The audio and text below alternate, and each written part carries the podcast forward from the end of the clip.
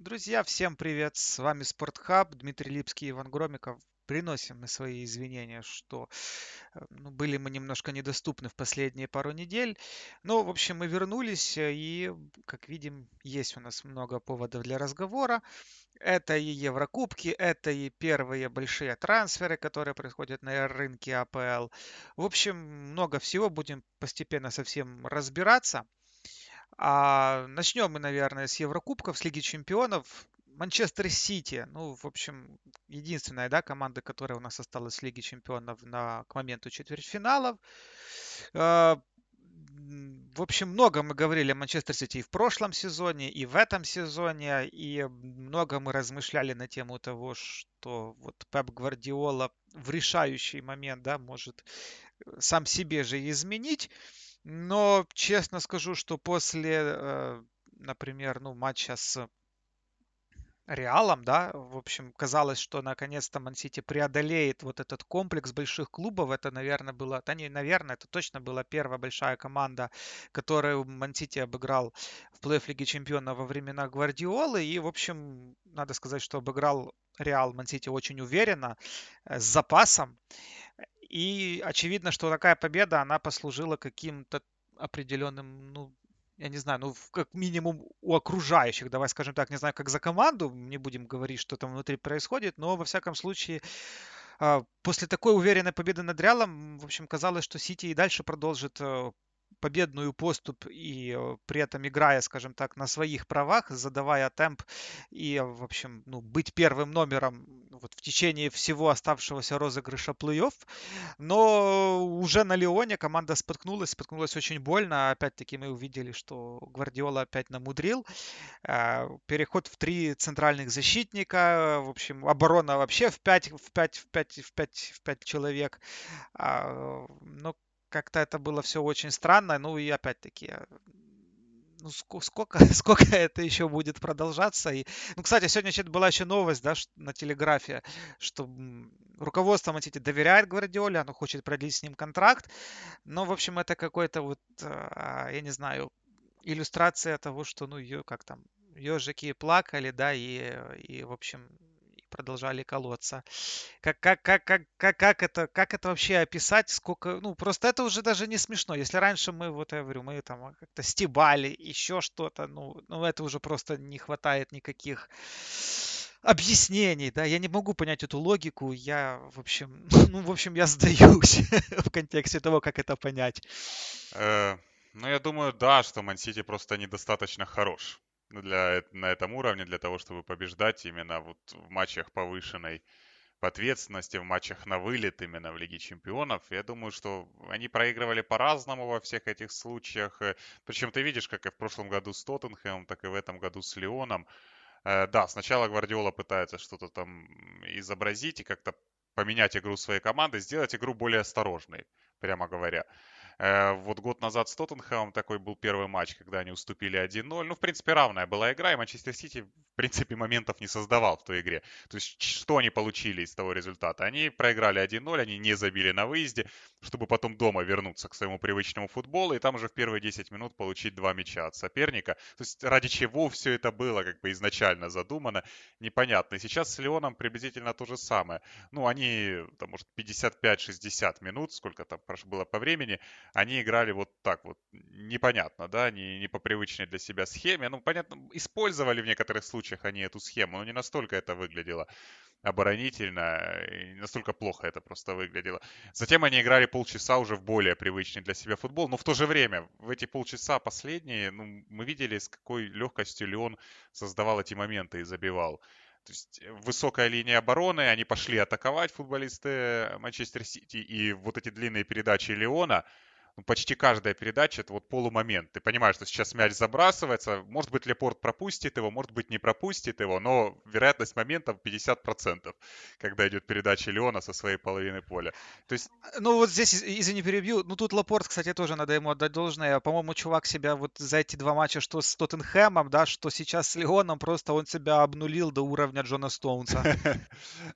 Ну да, ситуация вообще ну, с защитниками это можно еще отдельно обсуждать, учитывая, что, ну, к чему пришли. Что играет э, Лепорт, который ну, откровенно говоря, переоцененный все равно защитник. Ну, не до такой степени он хороший защитник, чтобы связывать, вот как часто это бывало, э, отставание Манчестер Сити от Ливерпуля с его отсутствием, с его травмой. Потому что они потеряли столько очков из-за того, что не играл Лепорт. И играет там Фернандини, играет в центре обороны, который полузащитник и уже не молодой. И Гарсия, который в начале сезона был глубоким резервистом, просто в силу возраста своего. Ну, то есть играет кто попало. Ну, в центре обороны, что положиться особо Э, не на кого. Ну, это отдельная тема, опять же. То есть получается, что Манчестер Сити с Леоном он проиграл как бы и вот так, и так. Ну, и так сыграв он проиграл, и так сыграв он проиграл. И когда вот эта постоянная неопределенность, это тоже никому не помогает, и у команды в любом случае какие-то психологические комплексы вырабатываются на уровне плей-офф. И я думаю, что вот матч с Леоном это уже может быть последним ударом, когда и футболисты, ну я не хочу сказать, потеряют уважение к Гвардиоле. Я не думаю, что они потеряют к нему уважение, но я думаю, что они будут больше сомневаться. Даже тот же Дебрёйне после игры прямым текстом говорил о том, что каждый год одно и то же.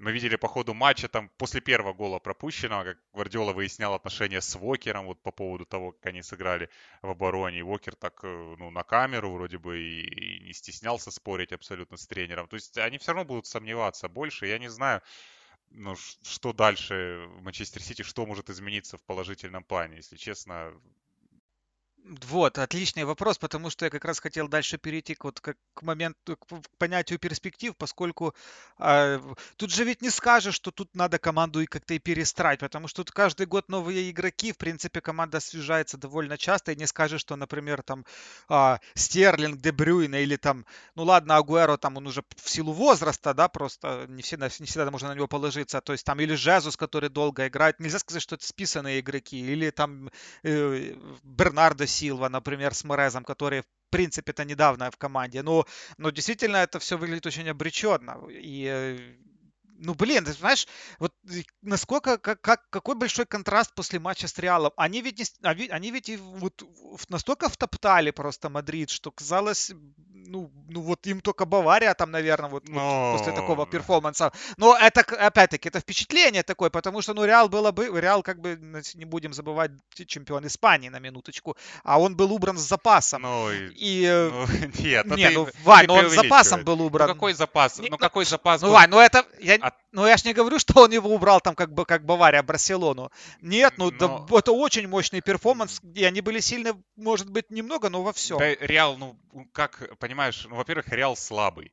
Ну да, он стал чемпионом Испании, но Реал ну, не намного сильнее, чем он год назад был, когда он от Аякса вылетал. Ну, как они стали чемпионами Испании? Ну, они минимально обыгрывали там всех соперников, которых Барселона обыграть не могла. Реал и Барселона это просто две слабые команды сейчас. И даже при этом у Реала, ну, у Реала могли быть шансы даже в игре с Манчестер Сити. И Манчестер Сити, да, они сыграли неплохо, но откуда приходили эти моменты? От каких-то чудовищных ошибок Варана э, в обороне Реала. И при этом у Реала, в принципе, были шансы. Ну, пока счет был 1-1, то есть они оставались в этом как бы противостоянии, их не смели с поля. Я не считаю, что их втоптали куда-то то, что они, я, при том, что Реал не является сейчас ну, сильным. Я согласен с тобой, что Манчестер Сити это был первый случай, когда они победили вот статусного соперника в плей-офф Лиги Чемпионов. Да, это факт. Но я не скажу, что Манчестер Сити произвел какое-то впечатление, что они выглядели после этого конкурентом для Баварии. Ну, ну, не было такого, ну, Бавария... Ну, я, вот мне, да, я с тобой соглашусь, что по поводу Баварии, ну, тут же ведь, понимаешь, тонкий момент. А, это, кстати, в общем, кстати, применительно и к Барселоне, например, да, что вот там тоже болельщики Барселоны жалуются, что вот там команда превратилась там в днище и тому подобное. Но э, при всем при этом, ну, не всем быть таким командам, как Бавария, потому что та же Бавария, например, на, вот она, по-моему, 7 лет выходит в полуфинал, вот там в последних 9, за, за 9 лет она 7 раз вышла э, в полуфинал, но, например, там очень многие из этих Баварий, да, они и, и близко не стоят, например, там Бавария Хайнкеса условно, которая там титул этот взяла. То есть то, что Реал, например, сегодня сам, слабее самого себя времен, когда он там э, трепит делал, ну это понятно, ну, так ну, на то и там была историческая команда, и это не значит, что если Реал не, не является исторической командой, то он слабый. То есть но, ты знаешь, все же относительно. Ну как, э, да, я согласен, ну, ну, что все относительно, но Реал действительно слабый. Ну то есть он э, но это не, не настолько сильная команда на данный момент, даже, при, даже не в сравнении с тем Реалом, который там выигрывал. Более того, даже последний свой трофей уже, когда Реал выиграл Лиги Чемпионов, он уже не был настолько мощным. А если сравнивать там с лучшими, то это вообще небо и земля. Когда сейчас остался в атаке единственный футболист, это Бензема, который что-то играет и что-то пытается, что-то пытается там создать. А еще и Рамоса не было в этой, ну вот в этом матче с Манчестер Сити. Ну, честно, ну Реал ну, не выглядит такой. Я тоже надеялся, что Реал победит, как бы, что, что Реал покажет себя лучше. Э, ну, он не выглядит, понимаешь, он не выглядит топово, возможно, на уровне там Баварии или там, я не знаю, Ливерпуля, который, кстати, тоже вылетел. А, возможно, Реал, но это все равно команда, ну, топ-5. Ну, я не знаю, как определить этот топ-5. топ-5 ну, и... ну, ну, ладно, ну, ну, Леон, ну, понятно, там э, перед Леном все снимаем шляпу, команда так Манчестер, прошла как бы на Ты же говоришь, да, Манчестер Сити не равня Баварии, но по Баварии некого равнять. Так Манчестер Сити Леон не смог пройти. Ну, о какой тут Баварии можно говорить? Если Манчестер Сити, который проиграл 9 или 10 матчей в чемпионате Англии, проиграл недавно Арсеналу полуфинал Кубка Англии, ну, ему не, он не только Баварии слабее.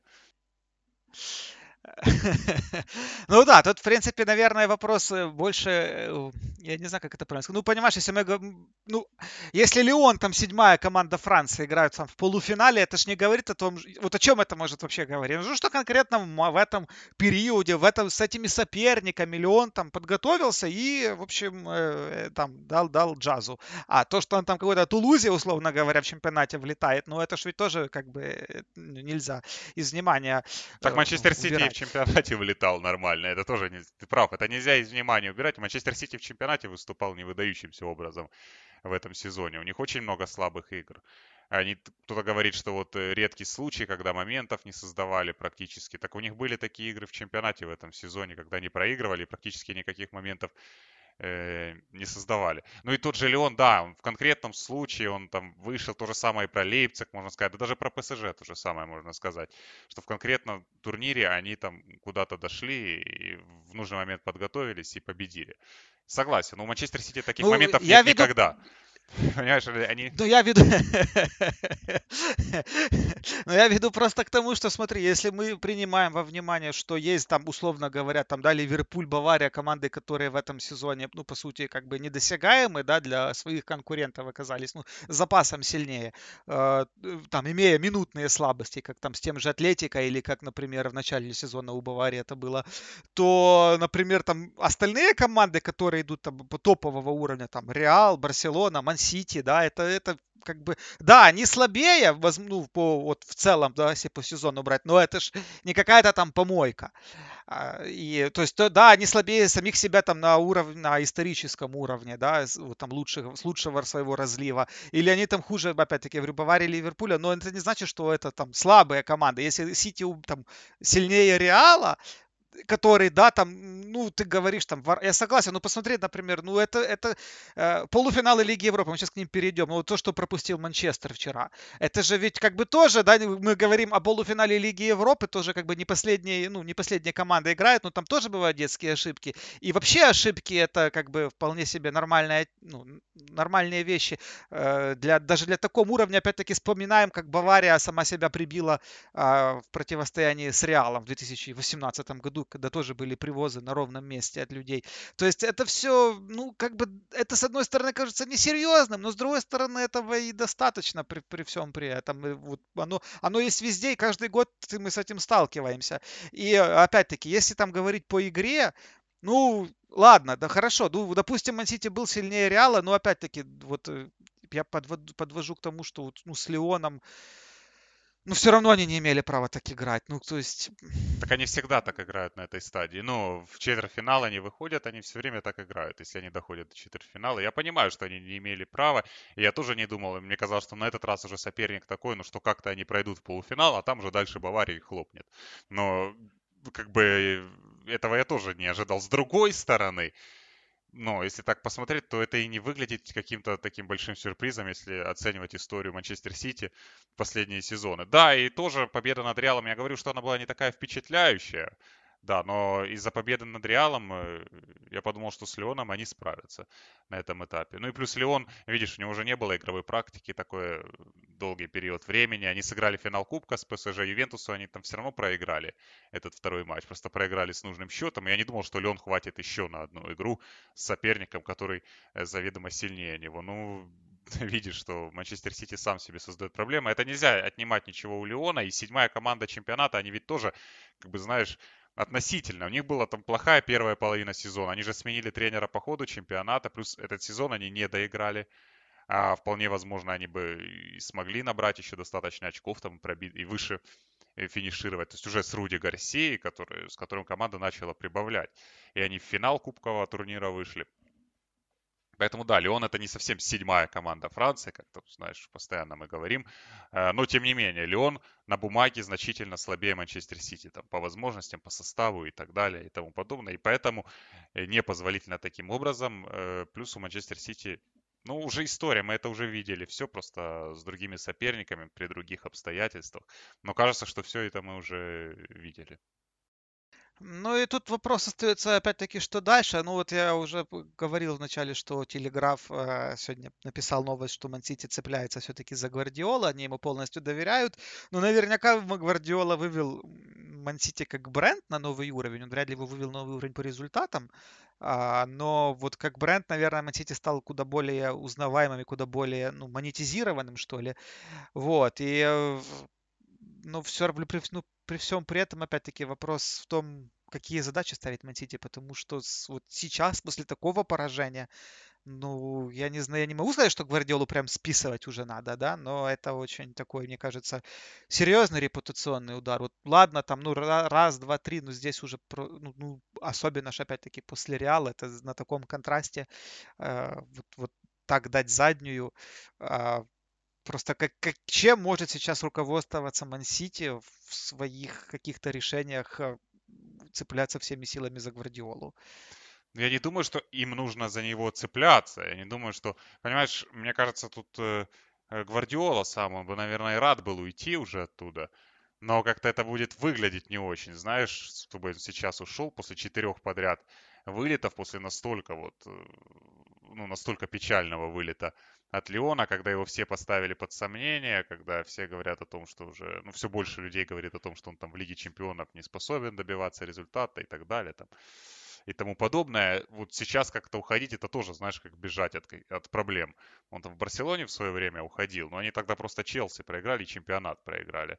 А сейчас это будет выглядеть уже как-то не очень, поэтому я думаю, он вынужден, вынужден продолжить хотя бы сезон еще Манчестер Сити. И, ну, Манчестер Сити не будет от него отказываться. Все равно они же дважды стали чемпионами, они же там э, Кубок Лиги выиграли. Очередной Кубок Лиги они выиграли в этом сезоне. Ну, вот внутренние трофеи, как бы они выигрывают, и команда играет э, по большей мере сильно. Понятно, что Лига Чемпионов остается проблемой, но я не думаю, что Гвардиола, которого они так долго ждали, который стал частью их бренда, как ты сказал. Я не думаю, что они могут вот так вот просто взять и Гвардиолу уволить. Я думаю, что ему ничего не угрожает, и пока они все равно будут э, продолжать с ним, э, я думаю, сезон так точно. Хорошо, переходим от Ман Сити к Ман Юнайтед. Вот еще одна команда, которая разочаровала. После того, как Севилья прошла в Улверхэмптон, ну, опять-таки, зная всю историю выступлений Севильи в, в этом турнире, в общем, нам, наверное, было уже заведомо фаворитом, ну, как минимум, ментально, да, вот в головах болельщиков, я не знаю, но кстати, вот Ман Юнайтед в плане э, перформанса, если можно, так сказать, общекомандного перформанса, э, ну, наверное, удивил больше с позитивной точки зрения. Хотя, опять-таки, э, ну вот после того, как э, Манчестер забил первый мяч, Севилья на таком, вот я был удивлен, они просто ну так возили, вот до того, как сравнять счет. Uh, у них столько моментов сразу же начало появляться. И uh, я такой, ну, когда, когда вот они там, когда Суса забил, сравнял счет, и потом так резко оно обратно все вот вернулось на Куриса, опять United перенял инициативу в свои руки, опять они там давили эти моменты, там падения, удары, спасения, сейвы. Э, ну, в какой-то степени, да, можно сказать, что, возможно, Юнайтед заслуживал большего. Но когда команда пропускает вот такие мячи, как, как это было вот в случае с Линделёфом, э, ну, ну, ну, а, а, а каких там серьезных совершениях можно идти речь, когда нету какой-то, ну, каких-то базовых пониманий. Я вот, вот у них есть отличная вот эта а, импровизация, если можно так сказать, да, в атаке. Тут, тут они сейчас выглядят, ну, неплохо мягко говоря, неплохо, но, но вот эти вот, вот эти вот смешные ошибки. И, в принципе, когда ну, очень как бы это сказать, симптоматично. Кстати, Man United вроде не так много пропускает, вот если мы возьмем АПЛ, да, у них же там в топ-3 защита э, по пропущенным голам. Но вот очень много голов, которые они пропустили, это вот это очень много ошибок. То есть не, не, не, не там, что вот команда э, вот, вот вот была раскатана, условно говоря, да, а именно простые ошибки, то вратарские, то какие-то защитник, то, то, то где-то там, ну, ну, Магуайра там уберут, то где-то сами себе привезут, э, ну, как-то как-то вот, вот здесь я не могу этого тоже понять. Кстати, чем-то напоминает ну, Ливерпуль в свое время, вот, вот какие-то такие тоже вот на ровном месте пропущенные мячи, но при этом, опять-таки, в конечном итоге, при всем, вот, да, учитывая последнее поражение, можно взять еще тенденцию конца сезона, когда Ман Юнайтед выдал череду, ну, невнятных матчей. У них очень хорошо пошло, а, вот, начиная с, там, с зимы, с февраля, по-моему, но вот потом вот этот влет в Кубке Англии, э, Потом вот эти вообще все матчи в Лиге Европы, они какие-то странные, вот, вот как-то очень неубедительно. Заскочили они с Лестером, опять-таки, который все отдал. Но, в общем, как-то этот вау-эффект к концу сезона все равно у них снизился. Э, да, я с тобой согласен. Э, матч с Копенгагеном был мягко говоря, не впечатляющим со стороны Манчестер Юнайтед. То есть не то, чтобы они незаслуженно победили, но с Копенгагеном, наверное, от них ждали большего. Они очень мало создали в основное время игры. И разочаровали именно своим выступлением. С Челси они очень плохо сыграли в полуфинале Кубка. С Вестхэмом тоже игра была неубедительная в конце сезона. Ну да, сто процентов, что они растеряли ту, ту прежнюю легкость и форму, которая у них была. Ну, это, наверное, нормально, в этом ничего такого нет. Тем более, что результатов они добивались по большей мере. Эм, но с Севильей было вот интуитивное ощущение у меня до игры, что Севилья пройдет. Не потому что Севилья сильнее, там, чем Манчестер Юнайтед. Но вот то, что ты сказал, какой-то опыт. Хотя, с другой стороны, Севилья последнюю Лигу Европы выиграла в 16 году, а Юнайтед в 17 То есть Юнайтед даже, наверное, больше футболистов, которые выигрывали Лигу Европы вот э, в недавнем, недавнем прошлом. Э, но было какое-то интуитивное ощущение. Еще и Сульшер, когда он начал рассказывать, э, когда он до игры сказал о том, что мы вышли в третий полуфинал, в нынешнем сезоне. И вот когда ты понимаешь, что начинают вот этот успех измерять выходами в полуфиналы, э, типа, то это не совсем правильный настрой для команды. И игра получилась тоже странная. Я согласен с тобой, что Манчестер Юнайтед играл лучше, чем... Во втором тайме точно играл лучше, чем Севилья. И моменты они создавали э, у ворот Севильи. Но вопрос реализации. Вопрос реализации, что вроде бы не было проблемой сразу после карантина, когда они побеждали раз за разом убедительно, и тут же Марсиаль забивал, и Гринвуд забивал. А сейчас э, все эти футболисты, и Рашфорд, который вернулся после травмы, он на самом деле вернулся после травмы, он не в такой хорошей форме, как он был до этого. Но все равно ты смотришь, что все эти футболисты, они вроде бы создают с такой относительной легкостью моменты, но при этом ими не пользуются. И тут э, уже начинается там разговор о чем-то глобальном, о том, что как им стать э, ну, большими игроками, как им в больших матчах доставлять. Но с другой стороны, понимаешь, в этом сезоне было много матчей. Вот игры с Челси это хороший пример. Не кубковая игра, а игры в чемпионате, матчи с Ман-Сити, которые они выигрывали, матчи там с Тоттенхэмом. Вот э, до недавних пор еще команду Сульшера именно ассоциировали с успехами в больших играх. И тогда это не было проблемой. Сейчас наоборот, они вроде бы играют лучше с появлением Фернандеша, но вот в таких Э, больших играх, э, видишь, реализация их подводит, а иногда и выступают они не очень хорошо. Я не знаю, это какая-то глобальная для них проблема или это просто ситуативно, но при этом странно, что в двух играх они забивали только с пенальти, хотя Севильи создали достаточно моментов. Ну и оборона, я тоже с тобой согласен, оборона ну, Манчестер Юнайтед э, склонна да, к этим индивидуальным ошибкам. Понятно, что когда ты смотришь на Магуайра, его хочется обвинить в индивидуальных ошибках. Вот есть такие футболисты, потому что он очень дорогой защитник и очень большой габаритный защитник. И да, и на него всегда будут смотреть, что он сделает что-то неуклюжее, будут высматривать эти моменты. И иногда они действительно э, случаются. И у Манчестер Юнайтед, э, ну, наверное, они случаются достаточно часто. Именно индивидуальные какие-то, оппозиционные даже, наверное, ошибки вот в обороне. Вот они очень часто бывают. Это второй гол Севильи, он какой-то, мне кажется, тоже симптоматичный. Кажется, что я его уже видел э, в играх с участием, с участием United. Эм, да, и, кстати, продолжая тему а вот выступления Манюэль, которые пошли вот сейчас по нисходящей, вот как минимум там игра, да, если взять, а, вот и по результатам, да и в принципе по игре. Вот то, кстати, очень похоже на то, как Сульшер сразу пришел. Ты помнишь, вот он со старта выдал тоже мощный отрезок зимний тогда, и все как бы растренькал к концу сезона. После этого было начало нового сезона невыразительный старт. Потом опять они набрали, и потом опять резко как-то вот у них так оно пошли вот эти провалы. Команда слишком такая, ну, синусоидная, что ли. И форма у них какая-то синусоидная. Но вот Сульшер это списывает на то, что команде не хватает глубины. Ну, я не знаю, правда, что... Я не знаю, что здесь... Ну, какая глубина у Севильи? ну, на этом, на фоне состава Ну, у Севильи, знаешь, у Севильи в этом сезоне, ну, это не назвать глубиной, у них есть много центральных нападающих, ни, ни один из которых там не забивает.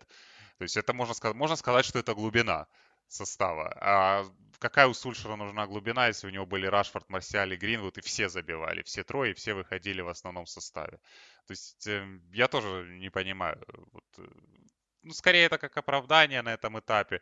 Э, понимаешь, они же отпустили Санчеса, отпустили Лукаку, то есть не нужна была эта глубина. И, и, и потом, когда начали забивать все молодые, уже пошли разговоры о том, что это было правильное решение, и другие футболисты раскрылись. Теперь, когда снова неудачи, нужно начинать о том, что говорить о том, что глубины не хватает. Я не знаю, эти разговоры о глубине, это все такое. Учитывая, что Манчестер Юнайтед играл одним составом вот сейчас, летом, и побеждал в каждом матче. Мы это видели, когда сразу после карантина они играли великолепно, и вопрос глубины никоим образом не стоял. И в игре с Севильей он даже не стоял, потому что у них были моменты, они просто их э, не реализовывали. Поэтому я не думаю, что глубина – это проблема для Man United какая-то серьезная. Какой вообще итог сезона для Man United? Позитивный, негативный, средний, нейтральный? Ну, я думаю, средний, опять же. Кто как хочет на это смотреть. Были какие-то хорошие моменты.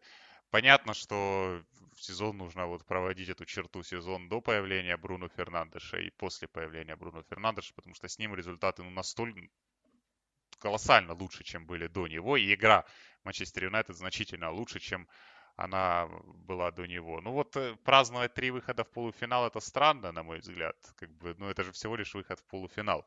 Это не может быть причиной для триумфа такого клуба, как э, Манчестер Юнайтед. Чемпионат снова-таки. Да, они заняли третье место, но мы с тобой это обсуждали вот в итоговом подкасте, как мало очков набирали команды в нынешнем сезоне, как слабо провели его Арсенал, Тоттенхэм, тот же Челси.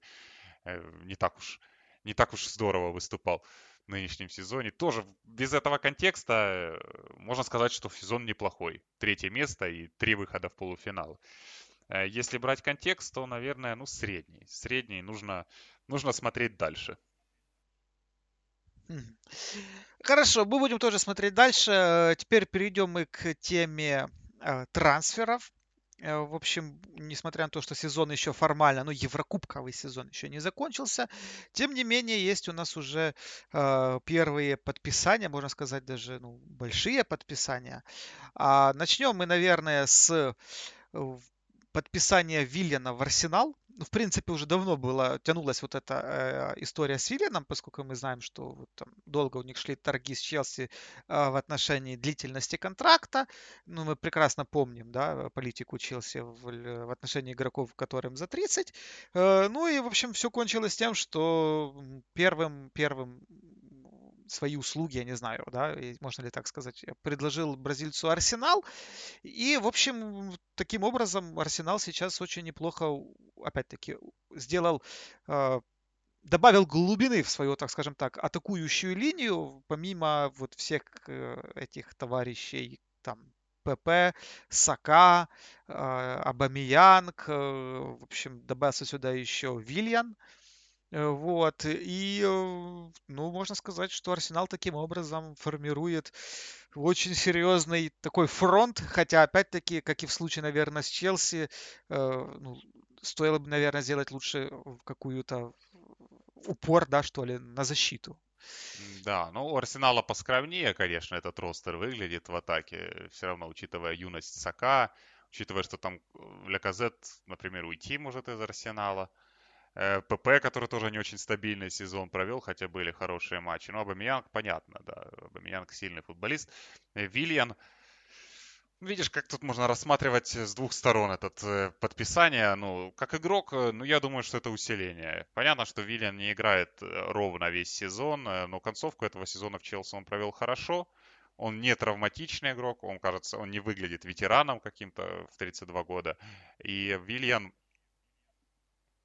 при этом, как сказать, ну, Вильян по-прежнему готов выступать, да, на этом серьезном уровне. Он не хотел уезжать из Лондона, у него были предложения какие-то из более скромных клубов, возможно, даже более денежные предложения, но он предпочел остаться здесь, э, там, играть за Арсенал. Другое дело, что там контракт на три года, опять же, это, но это вынужденная мера.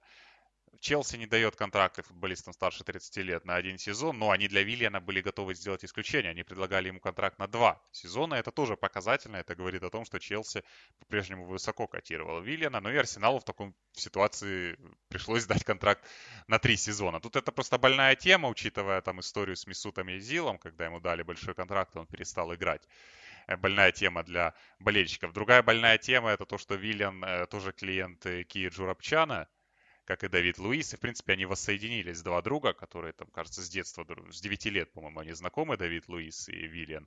Вот они воссоединились теперь в другой лондонской команде, и тоже их агент. Виллиан даже дома у Джурабчана подписывал контракт, э, как писали. И вот это, наверное, немного смущает. Э, но если брать чисто игровые какие-то качества Виллиана, не знаю насчет трех сезонов, может быть это слишком амбициозно, но я думаю, что год-два он может быть очень полезен Арсеналу в атаке. Он не слабее других игроков, которые у них там есть. Э, это не значит, что он будет каким-то убийцей, там, лидером, у него будут какие-то выдающиеся показатели, но я думаю, что он может принести пользу, и мне кажется, что он принесет им э, пользу именно на футбольном поле в ближайшем сезоне, так точно. Да, там еще по поводу контрактов стоит, кстати, еще добавить по Абамиянгу, которую ситуацию тоже мы обсуждали. Он ведь тоже уже э, преодолел 30-летний рубеж и тоже выбивает себе долгосрочный контракт. И Арсенал, вот как мы видим, пакуется вот этими тяжелыми контрактами. И, ну, в том плане, что тяжелыми в, в, в контексте возраста игроков. И вот, ну, наверное, я не знаю, возможно, это как раз та цена, которую стоит платить э, за то, чтобы ну, хоть какие-то показать какое-то поступательное движение вверх после вот этого вот, э, ну, провала, по сути. Ну, это лучше, чем Давид Луис. Э, не в том плане, что... Э, знаешь, вот когда Давида Луиса они забирали у Челси, ну, это было вообще ощущение, что Челси им просто сбрасывает этот балласт, который им не особо нужен. Ну да, может быть, он бы играл в Челси, учитывая, как, как защищается Челси, кто там играет сейчас, я не спорю. Но это было как-то вот, ну, совсем уже, да, пристроили, пристроили просто чувака в, сосед, в клуб по соседству. Ну, от Виллиана, мне кажется, большего э, стоит ждать. У Арсенала там же еще вот эта вся история с увольнением э, Рауля Санлехи, да, правильно так его фамилия, который спортивный директор, который скандальный спортивный директор, ну, то есть его там постоянно в чем-то подозревают, это он дружбу с Джурабчаном завел, это он там сильно на агентов полагался при подписании футболистов. Вот его сейчас уволили из клуба, причем уволили, э, ну, как это подали, как э, вместе с вот тем многочисленным многочисленными работниками клуба, уволенными недавно, тоже был скандал что в связи с пандемией, с финансовыми потерями Арсенал там уволил 50 с чем-то человек и добавили потом к ним еще этого Санлехи. Э, ну, его, скорее всего, уволили, его не просто сократили, были какие-то другие причины, но при этом в Арсенале все равно все остается настолько вот э, запутанное вот в этих руководящих должностях, э, кто там чем занимается, они все между собой делят эти Эду, вот этот Санлехи, теперь вместо Санлехи другой займет чувак, я не буду называть его имя, потому что оно сложно его выговорить, потому что я ошибусь, наверное. Э, и, ну, Иду, опять же, который является клиентом Джурапчана, поэтому вряд ли куда-то там пропадет Кия Джурапчан. Ну, это все, в общем, там постоянно идет какой-то дележ власти, дележ э, вот этих полномочий. Ну и Артета, понятно, тут тоже внутри всего этого. Но, как говорят, как пишут, что Артете, Артете точно не, не навредит увольнение Санлех. Если будет на одного человека меньше, то его слово, может, даже более весовым станет. А, Поговорим еще про один лондонский клуб. Ну, не знаю, громкий, не громкий, но, как мне, вполне солидный такой трансфер по статусу провернул Тоттенхэм. Пьер Эмиль Хойберг из э, Саутгемптона перебрался а, в Лондон. Назад поехал, ну, опять-таки, это не часть сделки, они это провели как, если я правильно, ну, отдельными трансферами, да, поехал туда Уолкер Питерс. Вот. Ну, за Хойберга вот меня удивила, честно говоря, цена 15 миллионов. Ну, я не могу сказать, правда, что Хойберг последний сезон провел как-то там прям со, вот, поза, как правильно сказать, э, позапрошлый сезон, да, вот у него был отличный, вот он очень так мне понравился, вот был на виду товарищ. Э, сейчас, ну, конечно, и сам Саутгемптон такой сезон провел, то вот тоже с такими горками целостного впечатления не оставив. А, но, тем не менее, Мауриню, мы видим, укрепляет э, середину поля. На фоне, опять-таки, всех этих конфликтов там с Домбеле, э, тоже были там непонятки с Винксом. Ну, в общем, Жозе решил добавить, я не знаю, как это правильно сказать, надежности, что ли, в центр таким трансфером. Тоттенхэму точно не хватало футболиста, и мы это обсуждали еще в середине сезона. Им точно не хватало настоящего опорного полузащитника, который умеет отбирать мячи. То есть они выходили, даже если ставят там двух-трех вроде как опорников, никто из них не является вот опорником по сути своей. Но Винкс же не опорный полузащитник, Винкс не может отбирать мячи нормально. Но есть Дайер, который все равно предпочитает играть в центре обороны, и с ним подписали новый контракт. Я думаю, одним из условий которых устных, негласных, было то, что он будет играть все-таки в центре защиты. А вот опорника, такого разрушителя, который там пашет на поле, у Тоттенхэма нет. Но и вот, может быть, Хойберг станет э, таким исполнителем интересно будет посмотреть, интересно будет посмотреть. Но он, в принципе, похож на игрока, который может у Маурини заиграть, если так. Э, он такой похож на личность, да, он там в Инстаграме только недавно зарегистрировался. То есть он, ну, такой с характером очень парень. Вот, я думаю, что он может теоретически заиграть э, в Тоттенхэме, если, ну, опять же, травм не будет. Но он похож на игрока, которого хотел сам Мауринio и который ему подходит.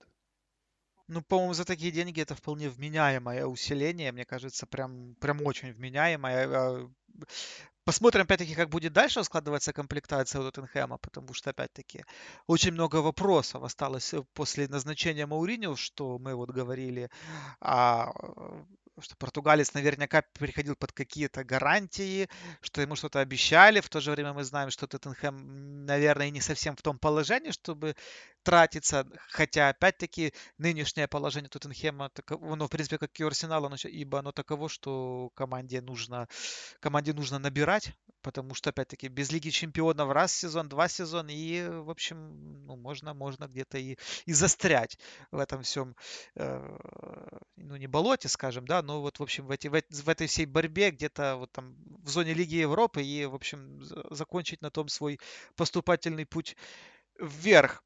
А, еще один трансфер, ну, наверное, самый дорогой трансфер этого лета пока что, это переход на Танаке в Ман-Сити. Мы как раз а, говорили о том, что у Сити есть проблемы, уже сказали о том, что Лапорт, как, кстати, вот вспомним, да, что в прошлом сезоне, как его же ведь оправдывали за тот матч с Тоттенхэмом, поскольку, ну, так он же там прям очень крутой провел сезон, и, в общем, вот тот, те привозы, они не показатель, но мы видим, что, ну, блин, опять-таки матч с какой-то повышенной стрессовой, а, я не знаю, там, стрессовым какое-то давление идет, да, ну и сразу, и сразу все очень плохо становится, в том числе и с Лапортом. И в этом плане, конечно, все защитники Мансити за, это, за эти годы успели начудить. Э, можно ли сказать, что Аке добавит что-то нового здесь, какой-то размеренности и спокойствия? Сложно сказать. Я настолько разочарован э, вообще защитниками Манчестер Сити. Мне кажется, что кого бы Гвардиола не купил там или клуб бы не купил, они все равно, они даже не разбирают, там, хороший он защитник, плохой он защитник. Они как-то приходят, они есть и есть. Да, э, а потом приходят другие на их место. А есть защитники, которые, знаешь, ну, в Манчестер Сити вроде бы были, в Манчестер Сити все на них смотрели как на клоунов, а где-то они заиграли потом. Вот там Савич, к примеру. Ну да, ну он же играет, или Боатенг в свое время играл за Манчестер Сити. Как-то недолго и несерьезно его воспринимали. Вот. Э, ну, тут знаешь, как с Ливерпулем была эта ситуация. Тоже у Ливерпуля ведь э, говорили о том, что в обороне постоянные проблемы, не, вызывали доверия защитника. А пришел Ван Дейк, который был ну, не просто хорошим защитником, у которого есть вот в нем в самом есть такие лидерские качества. Ван Дейке, он берет на себя ответственность, вот чего, наверное, нет у Ляпорта, даже если он и неплохой защитник, почему в больших матчах он все равно допускает какие-то ошибки, они все-таки идут от какой-то неуверенности в себе. Игра команды в обороне не организована, а у него у самого внутри него этого нет стержня скорее всего, у Лепорта. Вот такие, может быть, он будет таким футболистом. Он похож на такого футболиста, потому что он большой. Да, вот он большой, центральный защитник, и в Бормуте, несмотря на то, что Бормут много пропускал, Аке всегда там и где-то инициативу на себя мог взять, и лидерские качества какие-то проявлял в обороне. То есть теоретически он может стать таким игроком. Ну, как Магуайр перешел в Манчестер Юнайтед, вот это что-то похожее, может, за меньшие деньги, но что-то похоже. Ну, то есть какие-то надежды, наверное, есть, но я не скажу, что Аке э, это защитник уровня э, Ван Дайка. Ну да, но опять-таки говорим, что Аке, во-первых, был капитаном да, своей команды, то есть какой-никакой человек ну, излучает авторитет, что вот для, ну, для защиты Мансити это немаловажно. Вообще, да, вот мы говорили а, я вот еще вспомнил, мы говорили о Стоунсе, мы сказали о Лапорте. Еще раньше подобное вот прошел Атамэнди.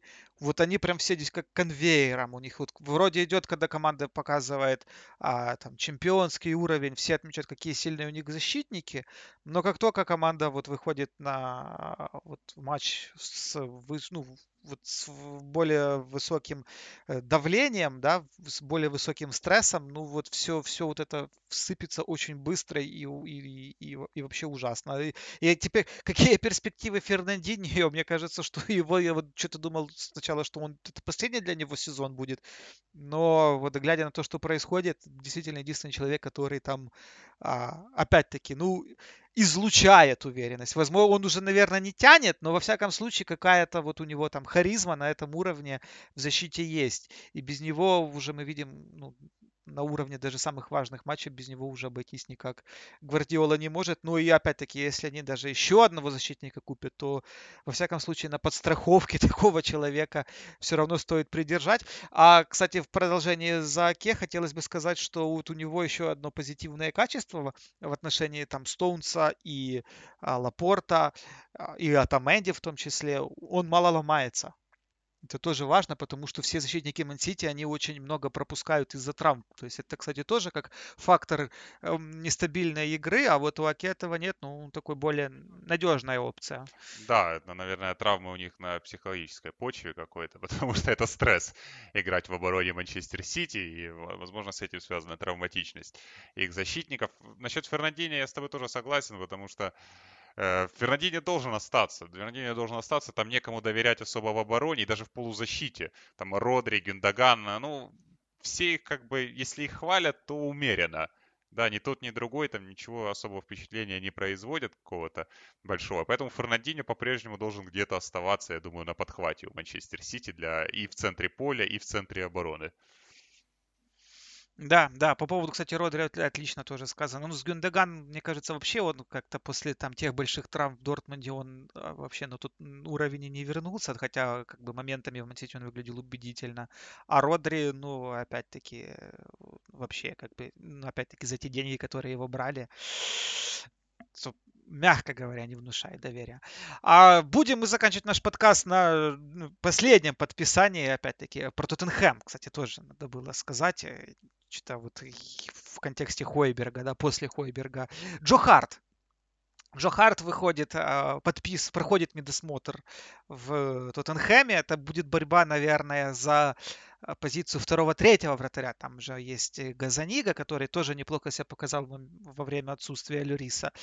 Ну, вот такое вот продолжение карьеры одного из лучших вратарей своего времени. Э, да, да. А может и Лериса вытеснит. И Лерис тоже очень странный вратарь.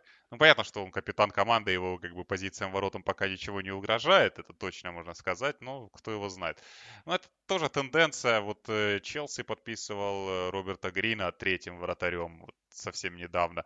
Мауриньо в свое время ведь подписывал Шварцера, Э, в Челси тоже на скамейку запасных. И я думаю, что это во многом связано именно вот э, с симпатией самого Мауриньо к Харту, потому что, ну, вот есть свободный агент, э, человек с большим опытом, вратарь, местный, с лидерскими качествами, как принято считать, и он только как бы этой раздевалке может помочь, а если надо, еще и сыграет где-то. Но для Харта поворот, наверное, не самый плохой, хотя играть он не будет, ну, будет играть мало, Э, скорее всего, э, но тем не менее он останется в премьер-лиге, еще и в такой достаточно большой команде будет выступать. Да, можно порадоваться за Джо Харта. А мы, наверное, будем заканчивать этот подкаст. А, в общем, все мы пока обсудили на день насущий. Я думаю, что ну, у нас уже английские клубы английские клубы перестав, да, прекратили свое выступление в Еврокубках. Но я думаю, что на этом нам будет даже по, и не в контексте АПЛ о чем поговорить.